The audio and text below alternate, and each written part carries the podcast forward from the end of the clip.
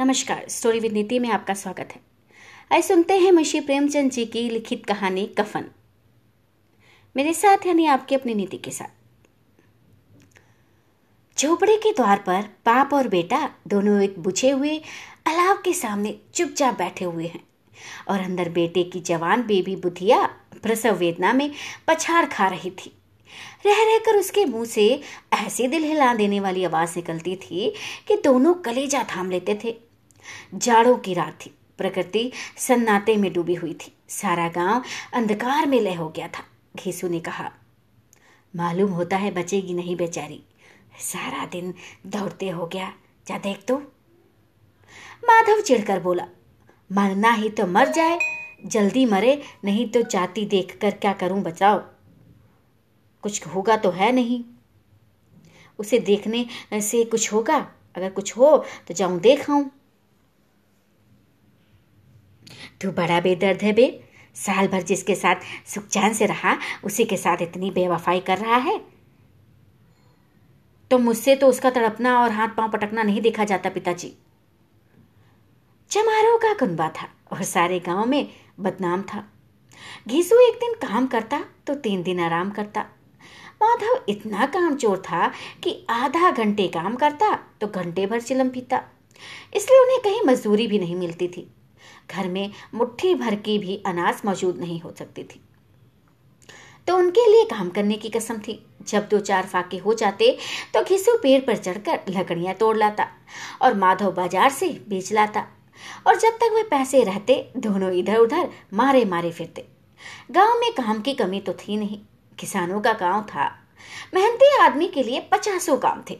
मगर इन दोनों को उसी वक्त बुलाते जब दो आदमियों से एक का काम पाकर भी संतोष कर लेने के सिवा और कोई चारा ना होता।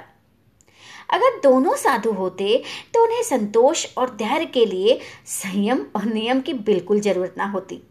ये तो उनकी प्रकृति थी, विचित्र जीवन था इनका। घर में मिट्टी के दो चार बर्तन के सिवा कोई संपत्ति भी नहीं थी। फटे चीथड़ों से अपनी नग्नता को ढाके हुए जिए जाते थे। संसार की चिंताओं से मुक्त कर्जा से लदे हुए। गालियाँ भी खाते, मार भी खाते, मगर कोई कमी नहीं। दीन इतने कि वसूली की भी बिल्कुल आशा न रहने पर भी लोग इन्हें कुछ ना कुछ करते देते थे। मटर आलू की फ़सल में दूसरों के खेतों से मटर या आलू उखाड़ लाते और भून भान कर खा लेते, या दस पाँच ओक उखाड़ लाते और रात को चूसते। घीसू ने इसी आकाशवृत्ति से साठ साल की उम्र काट दी और माधव भी सपूत बेटे की तरह बाप ही के पद चिन्हों पर चल रहा था। बल्कि उसका नाम और भी उजागर कर रहा था। इस वक्त भी दोनों अलाव के सामने बैठकर आलू भून रहे थे, जो कि किसी खेत से खोद लाए थे। घीसू की स्त्री का तो बहुत दिन पहले देहांत हो गया था। माधव का ब्याह अभी पिछले ही साल हुआ था। जब से यह औरत आई थी, उसने इस खानदान में व्यवस्था की नींव डाल दी थी और और इन दोनों बेगैरतों का दोजक भरती रहती थी। जब से वह आई, ये दोनों और भी आराम तलब हो गए। बल्कि कुछ अकड़ने भी लगे थे।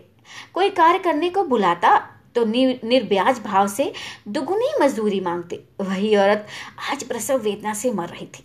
और ये दोनों इसी इंतज़ार में थे कि वह मर जाए तो ये आराम से सोएँ। घीसू ने आलू निकालकर छीलते हुए कहा, जाकर देख तो बहू की का दशा है? अरे चुड़ैल का फिसाद हुए। और कहा, यहाँ तो ओझा भी एक रुपया माँगता है। माधव को भय था कि वह कोठरी में गया तो घिसू आलुओं का बड़ा भाग साफ़ कर देगा। बोला, मुझे कहाँ जर डर लगता है? मैं ना जाऊँगा, मुझे डर लगता है। डर किस बात का? मैं तो यहाँ हूँ ही। अच्छा तो तुम ही जाकर देखो। अच्छा मेरी औरत जब मरी थी तो मैं तीन दिन तक उसके पास से हिला तक नहीं, और फिर भी मुझसे लजाएगी। कहा कहूँ? जिसका कभी मुँह ना देखा, उसके पास जाऊँगा तो वो लजाएगी नहीं। आज उसका उबड़ा हुआ बदन देखूँ जाके। अच्छा उसे तन की सुध भी नहीं होगी। और मुझे देख लेगी तो बेचारी खुलकर हाथ पाव भी ना मार पाएगी।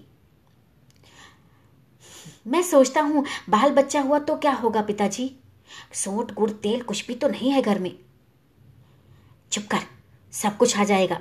भगवान दे तो कुछ। जो लोग अभी एक पैसा नहीं दे रहे हैं ना वही कल बुलाकर रुपए भी देंगे हमें। मेरे नौ लड़के हुए, घर में कभी कुछ नहीं था, मगर भगवान ने किसी ना किसी तरह बेड़ा पार लगाया ही ना। जिस समाज में रात दिन मेहनत करने वालों की हालत उनकी हालत से बहुत अच्छी ना थी, और किसानों के मुकाबले वो लोग कुछ देते नहीं हैं तो हम लोग ऐसे ही तो करेंगे। किसानों के मुकाबले में वो लोग, जो किसानों की दुर्बलताओं से लाभ उठाना चाहते थे, कहीं ज़्यादा संपन्न थे। वहाँ इस तरह की मनोवृत्ति का पैदा हो जाना कोई असरस की बात ना थी। हम तो कहेंगे घीसू किसानों से कहीं ज़्यादा विचारवान था और किसानों के विचार शून्य समूह में शामिल होने के बदले बैठकबाजों की कुत्सित मंडली में जा मिला था।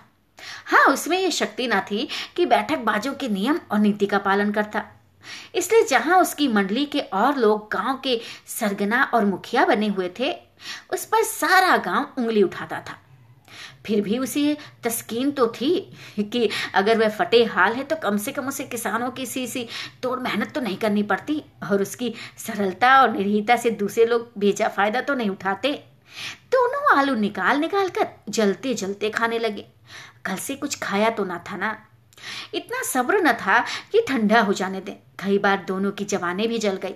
छिल जाने पर आलू का बाहरी हिस्सा जवान हलक और तालू को जला देता था। और उस अंगारे को मुँह में रखने से ज़्यादा खैरियत इसी में थी कि वह अंदर पहुँच जाए। वहाँ उसे ठंडा करने के लिए काफ़ी सामान थे, इसलिए दोनों जल्द जल्द निकल जाते। हालाँकि इस कोशिश में उनकी आँखों से आँसू भी निकल आते थे। घीसू को उस वक्त ठाकुर की बारात याद आई, जिसमें बीस साल पहले वो गया था। उस दावत में उसे जो तृप्ति मिली थी, वह उसके जीवन में एक याद रखने लायक बात थी। और आज भी उसकी याद धाजी थी। बोला वह भोज नहीं भूलता बेटा। तब से फिर उस तरह का खाना और भरपेट नहीं मिला। लड़की वालों ने सबको भरपेट पूरियाँ खिलाई थी। सबको। छोटे बेड़े सबने पूरियाँ खाई और वो भी असली घी की। अरे चटनी, रायता, तीन तरह के सूखे साग, एक रसेदार तरकारी, दही, चटनी, मिठाई।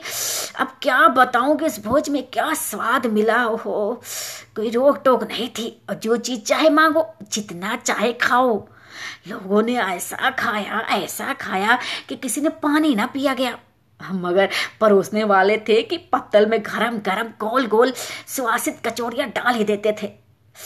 मना करने के, करने की चाहिए नहीं, पत्तल पर हाथ रोके रहते थे। मगर वह है कि दिए जाते हैं। और जब सबने मुँह धो लिया था तो पान इलायची भी मिली थी। मुझे पर मुझे कहाँ पान लेने की सुध थी? अरे, इतना खा लिया था कि खड़ा ही ना हुआ जाता था। झटपट जाकर अपने कंबर पर लेट गया था। ऐसा दिल दरियाव था वो ठाकुर। है, भगवान उसके खानदान को अमर रखे। माधव ने इन पदार्थों का मन ही मज़ा, मन मज़ा लेते हुए कहा, अब हमें कोई भोज पे नहीं खिलाता ना ऐसे। अब कोई क्या खिलाएगा? वह जमाना दूसरा था। अब तो सबको किफायत सूझती है। शादी ब्याह में मत खर्च करो, क्रियाक्रम में मत खर्च करो। पटोरने में तो कमी नहीं है इन लोगों को, और खर्च करने में बहुत किफायत सूझती है इन बड़मनों को। तुमने एक पीस पूरी खाई होंगी। माधव को बड़ी लालसा हुई, ये पूछने की कि आखिर तुमने क्या खाया था? तो वो पूछ उठा अच्छा तुमने एक बीस पूरी तो खाई होगी, है ना पिताजी? अरे बीस से ज़्यादा खाई थी। मैं तो पचास खा जाता अरे, पचास से कम तो मैंने भी ना खाई होंगी। अच्छा पका था, बहुत मज़ा आया। तू तो मेरा आधा भी नहीं है। आलू खाकर दोनों ने पानी पिया और वहीं अलाव के सामने अपनी धोतियाँ ओढ़कर पाँव पेट में डाले, यूँ सोए जैसे अजगर गेंडोलियाँ मारे पड़े हो और बुधिया अभी तक करा रही थी। सवेरे माधव ने कोठी में जाकर देखा तो उसकी स्त्री ठंडी हो गई थी। उसके मुँह पर मक्खियाँ भिनक रही थी। पथराई हुई आँखें ऊपर टंगी हुई थी। सारी देह धूल से लपतप हो रही थी। उसके पेट में मच्चा मर गया था। माधव भागा हुआ घीसू के पास आया। फिर दोनों ज़ोर ज़ोर से हाय हाय करने और छाती पीटने लगे। पड़ोस वालों ने ये रोना धोना सुना तो दौड़े हुए आए और पुरानी मर्यादा के अनुसार इन अभागों को समझाने लगे। मगर ज़्यादा रोने पीटने का अवसर ना था। कफन की ओर लकड़ी की फ़िक्र करनी थी। घर में तो पैसा ही सरा गायब था, जैसे चील के घोसलों से मांस। बाप बेटे रोते हुए गाँव के जमींदार के पास गए। वे इन दोनों की सूरत से नफरत करते थे। कई बार इन्हें अपने हाथों से पीट चुके थे, चोरी करने के लिए, वादे पर काम पर न आने के लिए। पूछा, क्या है बे गुस्वा रोता क्यों है? अब तो तू कहीं दिखलाई भी नहीं देता। मालूम होता इस गाँव में रहना ही नहीं चाहता। केसु ने ज़मीन पर सिर रखकर आँखों में आँसू भरे हुए कहा सरकार बड़ी विपत्ति में हूँ। माधव की घरवाली रात को गुजर गई। रात भर तड़पती रही बेचारी। हम दोनों उसके सिराने ही बैठे रहे। दवा दारू जो कुछ हो सका सरकार सब कुछ किया। मुदा वह हमें दगा दे गई। अब कोई एक रोटी देने वाला भी नहीं रहा मालिक। तबाह हो गए। घर उजड़ गया। आपका गुलाम हूँ। अब आपके सिवा कौन उसकी मिट्टी बाहर लगाएगा? हमारे हाथ में जो कुछ था, वह सब तो दवा दारू में उठ गया। सरकार ही की दया होगी तो उसकी मिट्टी उठेगी। आपके सिवा किसके द्वार पर जाऊँ? जमींदार साहब कुछ दयालु थे, मगर घीसू पर दया करने का मतलब था कि काले कंबर पर रंग चढ़ाना। जी में तो आया, कह दे, चल दूर हो, यहाँ से। ये तो बुलाने से भी नहीं आता। हवा जब गरज पड़ी है तो कादर आकर खुद खुशामद करने लगा है, हरामखोर कहीं का। बदमाश लेकिन ये क्रोध या दंड देने का अवसर तो नहीं था। जी में कुड़ते हुए भी दो रुपए निकाल कर फेंक ही दिए। मगर संतावना का एक शब्द भी मुँह से ना निकला। उसकी तरफ़ ताका तक नहीं। जैसे सिर का बोझ उतरा हो। जब जमींदार साहब ने दो रुपए दिए तो गाँव के बनिए महाजनों को इनकार का साहस कैसे होता? घीसू जमींदार के नाम का ढिंढोरा भी पीटना जानता था। किसी ने दो आने दिए, किसी ने चार आने। एक घंटे में घीसू के पास पाँच रुपए की अच्छी रकम जमा हो गई। कहीं से अनाज मिल गया और कहीं से लकड़ी और दोपहर को घीसू और माधव बाज़ार से कफन लाने चले। इधर लोग बाँस बाँस काटने लगे। गाँव की नरम दिल स्त्रियाँ आकर लाश देखती थी और उसकी बेकसी पर दो बूंद आँसू गिराकर चली जाती थी। बाज़ार में पहुंचकर घीसू बोला, लकड़ी तो उसे जलाने भर को मिल गई है। क्यों माधव? हाँ लकड़ी तो बहुत है, अब कफन चाहिए। तो चलो, कोई हल्का सा कफन ले लेवे। हाँ और क्या, लाश उठते उठते रात हो जाएगी, पिताजी। रात को कौन कफन देखता है? कैसा बुरा रिवाज है कि जिसे जीते जी ढकने को चिथरा भी ना मिले, उसे मरने पर नया कफन चाहिए। है, कफन लाश के साथ जल ही तो जाता है, और क्या रखा रहता है? यही पाँच रुपए पहले मिलते तो कुछ दवा दारू करा लेते। दोनों एक दूसरे के मन की बात ताड़ रहे थे। बाज़ार में इधर उधर घूमते रहे। कभी इस बाज़ार की दुकान पर गए तो कभी उस दुकान पर। तरह तरह के कपड़े, रेशमी और सूती देखे। मगर कुछ जचा नहीं, यहाँ तक कि शाम हो गई।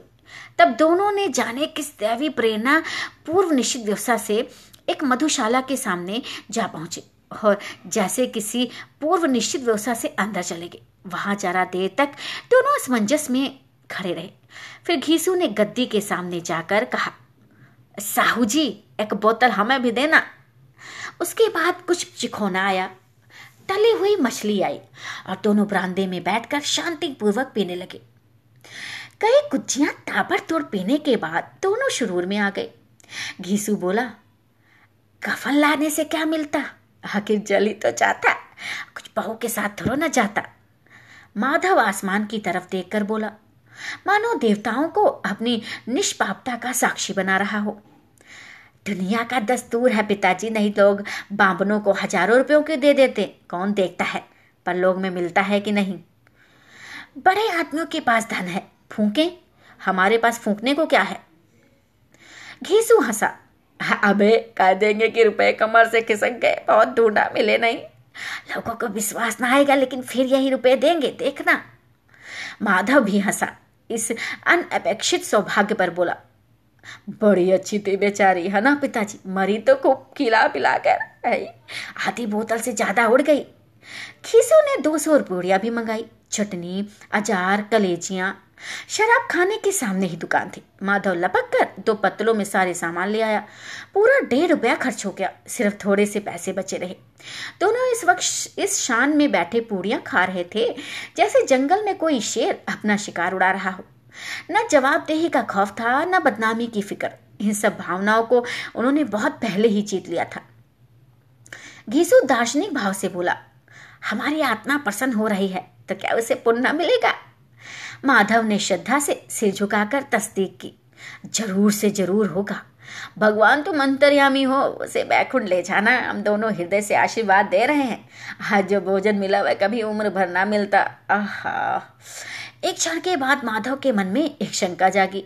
बोला, क्यों दादा, हम लोग भी एक ना एक दिन वहाँ जाएँगे ना? घीसू ने इस भोले भाले सवाल का कुछ उत्तर न दिया। वह परलोक की बातें सोचकर इस आनंद में बाधा न डालना चाहता था। जो वहाँ हम लोगों से पूछे कि तुमने हमें कफन क्यों नहीं दिया तो क्या कहोगे? कहेंगे, तुम्हारा सिर। पूछेगी तो ज़रूर। तू कैसे जानता है कि इसे कफन न मिलेगा? पागल, तू मुझे ऐसा गधा समझता है। अरे, साठ साल का दुनिया में घास खोदता रहा हूँ। उसको कफन मिलेगा और बहुत अच्छे से मिलेगा। माधव को विश्वास ना आया। बोला, कौन देगा? रुपए तो तुमने चट कर दिए। वह तुमसे पूछेगी। उसकी मांग में सिंदूर तो मैंने डाला है। तुमसे थोड़ा पूछेगी। मुझसे पूछेगी। कौन देगा? बताते क्यों नहीं? अरे, वही लोग देंगे जिन्होंने अब की दिया है। आपके रुपए हमारे हाथ ना आवेंगे। जो जो अंधेरा बढ़ता था और सितारों की चमक तेज होती थी, मधुशाला की रौनक भी बढ़ती जाती थी। कोई गाता था, कोई डींग मारता था। कोई अपने संगी के गले लिपटा जाता था। कोई अपने दोस्त के मुँह में कुल्लड़ लगाए देता था। वहाँ के वातावरण में सुरूर था, हवा में नशा। कितने तो यहाँ आकर एक चुल्लू में मस्त हो जाते थे। शराब से ज़्यादा यहाँ की हवा उन पर नशा करती थी। जीवन की बाधाएँ यहाँ खींच लाती थी और कुछ देर के लिए ये भूल जाते थे कि वे जीते हैं या मरते। ये न जीते हैं न मरते। और ये दोनों माँ बाप और दोनों बाप बेटे अब भी मज़े ले लेकर चुस्कियाँ ले रहे थे। सबकी निगाहें इन्हीं की ओर जमी हुई थी। दोनों कितने भाग्य के बली हैं। पूरी बोतल बीच में है। भर पेट खाकर माधव ने बची हुई पूड़ियों का पत्तल उठाकर एक भिखारी को दे दिया, जो खड़ा इनकी और भूख, भूखी आँखों से देख रहा था। और देने के गौरव, आनंद और उल्लास का अपने जीवन में पहली बार अनुभव किया। केसु ने कहा, ले जा, खूब खा और आशीर्वाद दे। जिसकी कमाई है वह तो मर गई। है, मगर तेरा आशीर्वाद उसे ज़रूर पहुंचेगा। रोए रोए से आशीर्वाद दो, बड़ी गाड़ी कमाई के पैसे हैं भैया। माधव ने फिर आसमान की तरफ़ देखकर कहा, वह बैकुंठ में जाएगी। है ना दादा बैकुंठ की रानी बनेगी। किसु खड़ा हो गया और जैसे उल्लास की लहरों में तैरता हुआ बोला हाँ हाँ बेटा बैकुंठ में जाएगी। किसी को सताया नहीं, किसी को दबाया नहीं। हम मरते मरते हमारी ज़िंदगी की सबसे बड़ी लालसा भी तो पूरी कर गई। हाँ वो बैकुंठ ना जाएगी तो क्या मोटे मोटे लोग जाएँगे? जो गरीबों को दोनों हाथों से लूटते हैं और अपने पाप को धोने के लिए गंगा में नहाते हैं और मंदिरों में जल भी तो चढ़ाते हैं। श्रद्धालुता का ये रंग तुरंत ही बदल गया। अस्थिरता नशे की खासियत है। दुख और निराशा का दौरा हुआ। माधव बोला मगर दादा बेचारी ने ज़िंदगी में बड़ा दुख किया। कितना दुख झेल कर मरी। वह आँखों पर हाथ रखकर रोने लगा, चीखे मार मार कर। घीसू ने समझाया, क्यों रोता है बेटा? खुश हो कि वह माया जाल से मुक्त हो गई जंजाल से छूट गई। बड़ी भगवान थी जो इतनी जल्दी माया मोह के बंधन से छूट गई और दोनों खड़े होकर गाने लगे, ठगनी क्यों नैना झमकावे? ठगनी क्यों नैना झमकावे? ये दोनों अपने दिल में मस्त गाते जाते थे। फिर दोनों नाचने लगे। उछले भी कूद, कूदे भी खूब, गिरे भी, मटके भी। भाव भी बताए, अभिनय भी किए। और आखिर नशे में मतमस्त होकर वहीं गिर पड़े। समाप्त।